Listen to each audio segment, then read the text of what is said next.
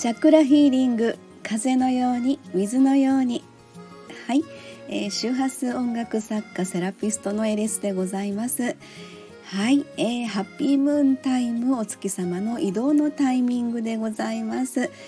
お月様を身近に感じて幸せを引き寄せましょう。今日はお牛座のハッピームーンタイムでございます。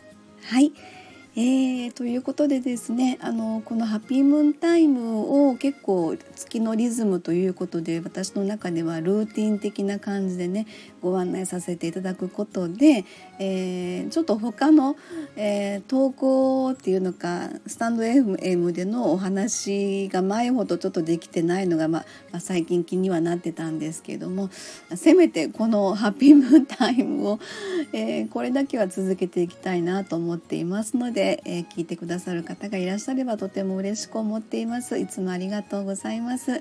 はい、さてそんなわけでですね、今日はお牛座のハッピームーンタイムですね、7月21日木曜日、3時22分から23日土曜日14時10分までお月様はお牛座の位置で輝いています。はい、あなたの出生のホロスコープにお牛座はありますでしょうか。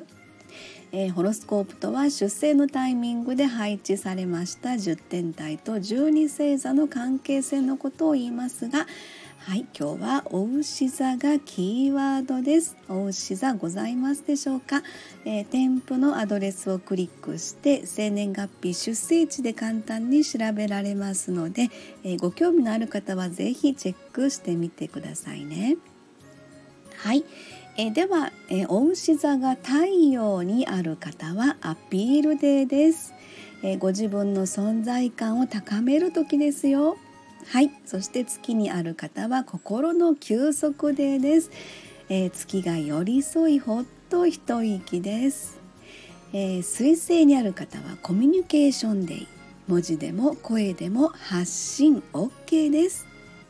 はい、そして、お牛座が金星にある方はキラキラワクワクデーです。パッと花開く魅力満開の時ですよ。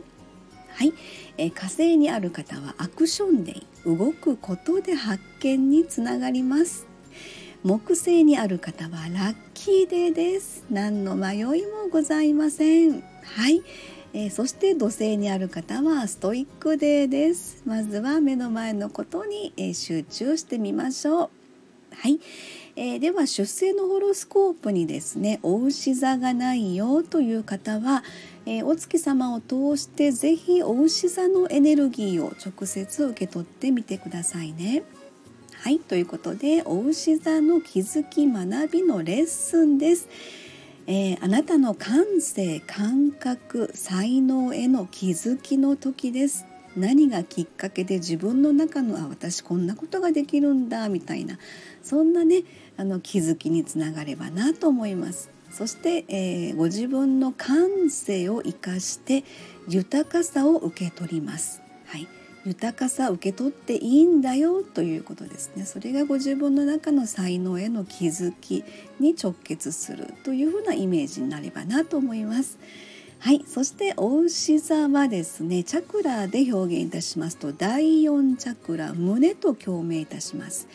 キーワードは自己肯定、愛、癒し、いたわり、許し、感謝でございます。はい、それらの才能への気づき、豊かさを受け取る、そういった、流れの中で自己肯定感というのが高まっていくのかなと思ったりしますね。はい、そして第4チャクララッキーカラーは緑色でございます。祈り、感謝、笑顔で素敵なお牛座のハッピームーンタイムをお過ごしください。次回は双子座のハッピームーンタイムです。はい、ありがとうございました。